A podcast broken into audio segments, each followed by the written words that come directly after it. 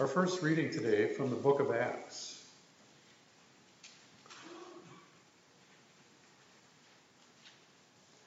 In the year King Uzziah died, I saw the Lord sitting on a throne, high and lofty, and the hem of his robe filled the temple. Seraphs were in attendance above him, each had six wings. With two they covered their faces, and with two they covered their feet, and with two they flew. And one called to another and said, Holy, holy, holy is the Lord of hosts, and the whole earth is full of his glory. The pivots on the threshold shook at the voices of those who called, and the house filled with smoke. And I said, Woe is me! I am lost, for I am a man of unclean lips, and I live among a people of unclean lips. Yet my eyes have seen the King, the Lord of hosts. Then one of the seraphs flew to me, holding a live coal that had been taken from the altar with a pair of tongs.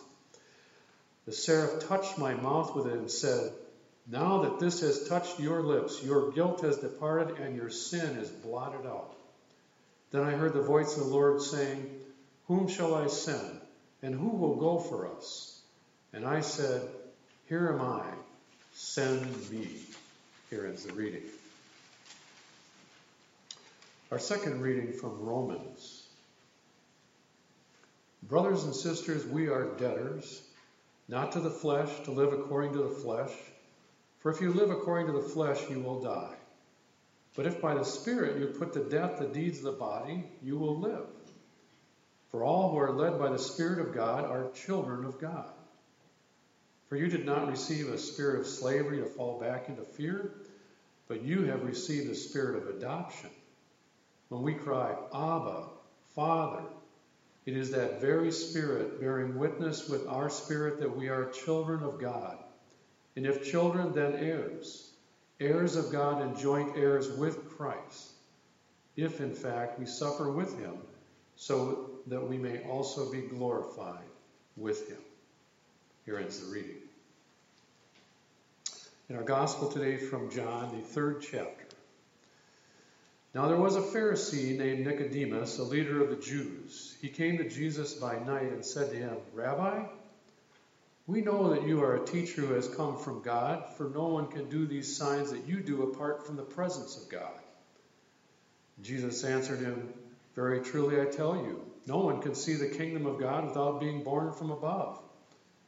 Nicodemus said to him, How can anyone be born after having grown old? Can, any, can one enter a second time into the mother's womb and be born? Jesus answered, Very truly I tell you, no one can enter the kingdom of God without being born of water and spirit. What is born of the flesh is flesh. What is born of the spirit is spirit. Do not be astonished that I said to you, You must be born from above. The wind blows where it chooses, and you hear the sound of it, but you do not know where it comes from or where it goes. So it is with everyone who is born of the Spirit. Nicodemus said to him, How can these things be? And Jesus answered him, Are you a teacher of Israel, yet you do not understand these things?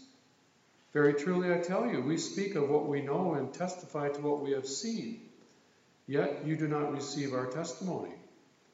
If I have told you about earthly things and you do not believe, how can I how can you believe if I tell you about heavenly things? No one has ascended into heaven except the one who descended from heaven, the Son of Man. And just as Moses lifted up the serpent in the wilderness, so must the Son of Man be lifted up, so that whoever believes in him may have eternal life. For God so loved the world that he gave his only Son so that everyone who believes in him may not perish, but may have eternal life. Indeed, God did not send the Son into the world to condemn the world, but in order that the world might be saved through him. The Gospel of the Lord.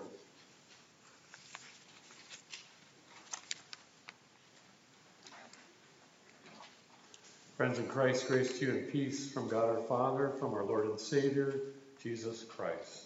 Amen. Since this is this sermon will be my last as your interim pastor, I would like to begin with a personal word of thanksgiving.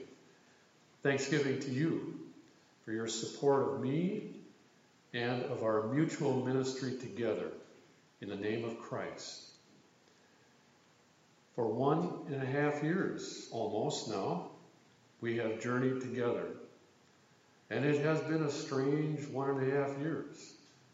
A different one and a half years, I think, probably than I have ever experienced, obviously, and for you too, I'm sure that's the case.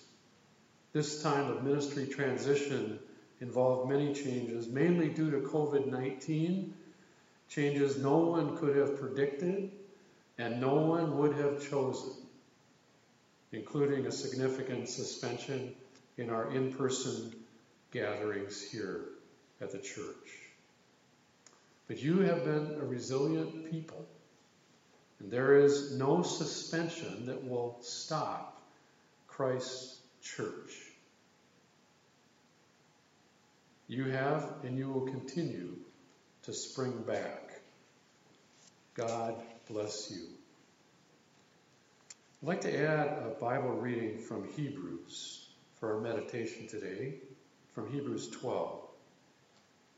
Therefore, since we are surrounded by a great cloud of witnesses, let us also lay aside every weight, the sin that clings so closely, and let us run with perseverance the race that is set before us looking to Jesus, the pioneer and perfecter of our faith, who, for the sake of the joy that was set before him, endured the cross, disregarding its shame, has taken a seat at the right hand of the throne of God. Jesus is the pioneer and perfecter of our faith. And when we journey by faith, we are responding to a calling a holy calling grounded in faith.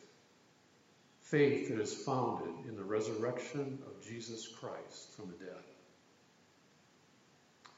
One chapter earlier in Hebrews, faith is described like this. Now, faith is the assurance of things hoped for, the conviction of things not seen. By faith, we understand the worlds were prepared by the Word of God, so that what is seen was made from things that are not visible. By faith, Abraham obeyed when he was called to set out to a place he was to receive as an inheritance. And he set out, not knowing where he was going. By faith, he stayed for a time in the land he had been promised, as in a foreign land, living in tents. For he looked forward to the city that has foundation, whose architect and builder is God. As I think about God's calling, I think about God's calling that brought me here to Prairie Farm, to United Lutheran Church, after I had retired. I think I would describe it first as fulfilling, and second as mysterious. Fulfilling in the sense of really bringing me full circle back to my roots, back to my childhood, as I think most of you know, I grew up, most of my growing up years in the community of Sand Creek, very close by. And mysterious in the sense of being beyond what our human minds can comprehend or put together. It's like, how did this happen? I don't know. It's like Jesus described the movement of the Holy Spirit to Nicodemus. It's like the wind, Jesus said. The wind blows where it chooses. You hear the sound of it, but you do not know where it comes from or where it goes. That's the way it is with everyone born of the Spirit. In the reading from Romans today, we also heard all who are led by the Spirit of God are children of God. We are all children of God. We affirm on this Holy Trinity Father, Son, and Holy Spirit. One God in Trinity. The Trinity in unity. It's a mystery to our human minds. It's like the story of the professor who was teaching his students about God who is beyond human knowledge. And the student spoke up and said, Well, then why speak about God at all? The professor was silent for a moment. Then he asked the student, why does the bird sing? The student wasn't sure how to respond. He was thrown off by the question. And the professor just waited patiently and then said, The bird sings not because it has a statement, but because it has a song. Something has been awakened inside. And so God calls us, God awakens us. And without this calling, we would go nowhere, get nowhere. This church would not be here without God's calling.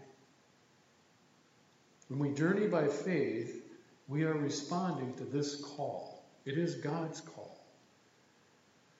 I told the council in our meeting, our last meeting together, that I've been blessed by my time here, the time we have had together in our ministry. And I'm grateful for all the ways I have been and we have been awakened by the Holy Spirit together during this time. And I want to say a heartfelt thank you to you. And my wife Naomi, who is not able to be here today, we have the grandchildren at the house. And so she is tending to their needs this morning. She wanted to say thank you as well. As Jesus puts it in his farewell statement in John 16, it was our gospel for last Sunday actually. When the Spirit of truth comes, he will take what is mine and declare it to you. The Spirit awakens us with the good news of Jesus, whose death and resurrection bring us into this relationship of everlasting love. And so, the second aspect of this journey by faith is responding and growing out of God's calling. Because the next step is always to be revealed. Remember Abraham, when he was called, he set out not knowing where he was going. Sometimes it feels like we don't know where we are going, right? I've told you before that I enjoy going backpacking, and I especially enjoy going into the mountains to do backpacking. You're probably familiar with cairns pile of rocks that are set along rocky slopes when you get above the tree line. And so you just hike from one pile of rocks to the other. And sometimes you're in a section where you can't see the next pile of rocks in that mountain area. And so you must walk waiting for the next step to be revealed, the next point of orientation. That's the way life journey is sometimes, isn't it? There are times in between these rock piles or in between God's revealings to us when there is uncertainty, when we just don't know. And sometimes, along with that uncertainty, there is fear and anxiety. That's real. When we journey by faith, we trust that the next step will be revealed, that God will show us the next step. As a congregation, you have entered this journey by faith in discernment of the calling of a new pastor. Now, real spiritual discernment means that you are willing and intentionally putting yourself on a path where you cannot see the next rock pile, where you must walk by faith. Because real discernment means the path is just not known. You're trusting that God knows the path, the way ahead, including the destination. The real discernment then is involves a surrender of not knowing. And it also involves prayer too, doesn't it? Asking God in prayer, where are you leading? What is your will for us, Lord? Show us. Isn't that what we say the Lord's Prayer? Thy will be done? Real discernment, trust without reservation, a journey whose future times and future turns we cannot see. Trusting that God knows every turn, and God has that time in God's hands. God has a plan. And discernment listens and looks for God's plan to be revealed. The third aspect of our journey by faith, which begins with a calling, and where each step is being revealed, when we journey by faith, we're looking forward. By faith, Abraham obeyed and he set out not knowing where he was going. He looked forward to the city that has foundations, whose architect and builder is God. Just imagine God is already laying the foundation for the next chapter of our lives. God's already working on that.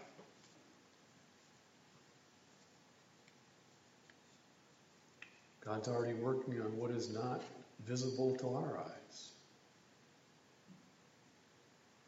I find the words of the prophet Isaiah encouraging. Do not remember the former things or consider the things of old.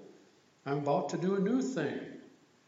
Now it springs forth. Do you not perceive it? I'll make a way in the wilderness, rivers in the desert. Ever since the women at the tomb learned that Jesus was risen from the dead, going ahead of them to Galilee, we've been trying to catch up. We follow a Lord who is always out ahead of us, a Lord who likes surprises too. Promise in the last book of, the Bible, the book of Revelation, gives us a vision of what the Lord is working on that is not visible to our eyes. See, the home of God is among mortals. He will dwell with them, they will be his people. God himself will be with them. He will wipe every tear from their eyes. Death will be no more. Mourning and crying and pain will be no more. The first things have passed away, and the one seated on the throne said, See, I am making all things new. Sometimes our vision is hampered by the brokenness we experience in this world. We can feel even forgotten or forsaken. The good news, though, is that God has made God's home with us. God chooses to walk with us. Jesus is Emmanuel, a name that means literally God is with us. And because of the death and resurrection of Jesus, Nothing will ever separate us from the love of God in Christ Jesus. It is the Holy Spirit who declares this good news. Don't even consider the things of old. I'm about to do a new thing. So, let us now run with perseverance the race that is set before us, looking to Jesus, for Jesus is the pioneer and perfecter of our faith. And faith is the assurance of things hoped for the conviction of things not seen. Thanks be to God. Amen. I invite you to stand as we affirm our faith in the words of the Apostles' Creed.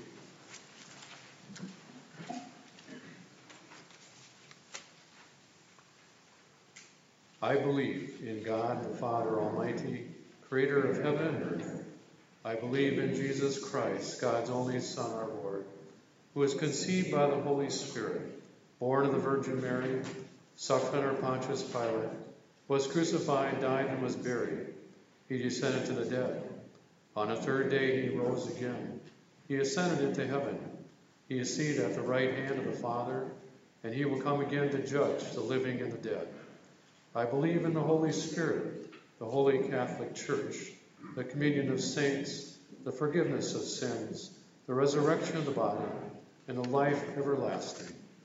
Amen. Let us pray now for the whole people of God in Christ Jesus, for all people according to their needs. Father, Son, and Holy Spirit, guide the call process in our call committee here at United as we seek to discern who you are calling to be the next pastor for our congregation.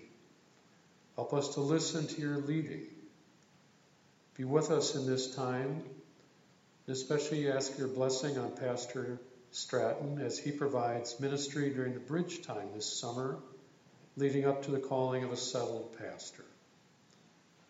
Grant us the assurance of things hoped for, the conviction of things not seen, that we may journey looking forward in faith. Lord, in your mercy, hear our prayer. We pray for the earth, that green pastures and clear waters be provided for herds and flocks, and that farm fields be preserved from drought or flood. Restore your creation to wholeness, so that towns and the countryside and the wilderness may abound with life. Lord, in your mercy, hear our prayer. We pray for those who are hungry, for the unemployed, the homeless, those living in refugee camps or on the street, migrants seeking a better life, that they may be fed and cared for and find new pathways for restoring their lives. Lord, in your mercy, hear our prayer. God, our healer and refuge, we pray for all who suffer from gun violence, for victims of the mass shooting in San Jose, California, for victims of the shooting yesterday in Miami. For all, we pray that you will bind up their wounds and heal their hearts, comfort the mourners, embrace those traumatized and fearful, with your Spirit's power, work through us to change what is broken in our world. Use us as agents of restoration and renewed community, that all people might live in harmony and peace. Lord, in your mercy, hear our prayer. Come to our aid, O God, as COVID 19 continues to spread. Heal those who are sick, protect families and friends from being infected, support healthcare workers give continuing success to the development and distribution of vaccines. We pray for all who suffer in body, mind, or spirit this day and ask for healing for those from our community Jonathan, Lucille, Terry, Brett, Ruth, Leroy, Larry, Bud, Adele, and those we name before you now. Grant them your healing grace, Lord, in your mercy. Risen Lord Jesus Christ, you went ahead of us into the grave and defeated the powers of sin and death and the evil one.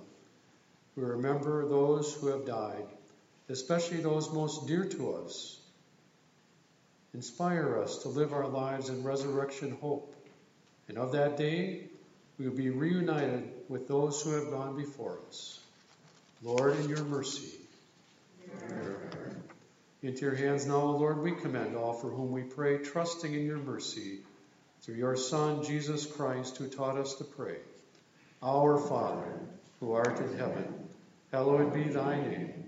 Thy kingdom come, thy will be done, on earth as it is in heaven. Give us this day our daily bread, and forgive us our trespasses, as we forgive those who trespass against us and lead us not into temptation, but deliver us from evil. For thine is the kingdom, and the power, and the glory, forever and ever. Amen. You may be seated. We give thanks for all of God's gifts today, especially for the gift of the hope we have in Christ. Thank you for the gifts that you share for the ministry and mission of United Lutheran Church. God bless you in your stewardship of all the gifts God has entrusted to you. Let us pray. Blessed are you, O God, maker of all things. Through your goodness, you have blessed us with abundant gifts ourselves, our time, our possessions. Use us in our offerings given in thanksgiving to you, to serve you in this world as a sign of your merciful love and grace, through the one who gave himself for us Jesus Christ, our Savior and Lord. Amen. And now, before the benediction, just a few words. As God's people, oh, Carol, you're going to say a few words? Okay, you do that, and then I'll do mine then. I'm standing in for Joe Beaver today, who couldn't be here, but we wanted to say thank you to Pastor Mark for the year and a half, and we have a gift of appreciation for you for, for your time here, and the flowers on the outside are also for you and Naomi. Thank So we wish you the best on your future journey and God's blessing. Thank you, Carol.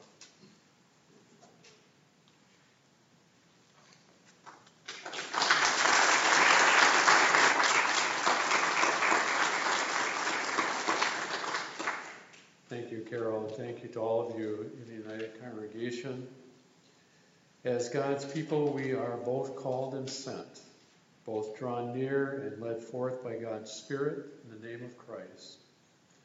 Our life together becomes a lifelong journey as we respond to God's calling and sending. And you will continue to respond to God's calling, this life changing calling and sending through the vital ministry and mission of United Lutheran Church here. I will pray for you that God will strengthen you in this calling and sending. And I ask your prayers for Naomi and myself as we respond to God's calling and sending too. As we move this summer to the Twin Cities, please pray for us that we might also be faithful in this next chapter in our lives. Whether here or in a different place, Christ goes before us, always. And may we have that assurance in our lives. And may the Lord bless you and keep you. The Lord make his face shine on you and be gracious to you. The Lord look upon you with favor and give you peace. In the name of the Father, and of the Son, and of the Holy Spirit. Amen. Go in peace now. Christ is with you. Thanks be to God. Thank you. God bless you.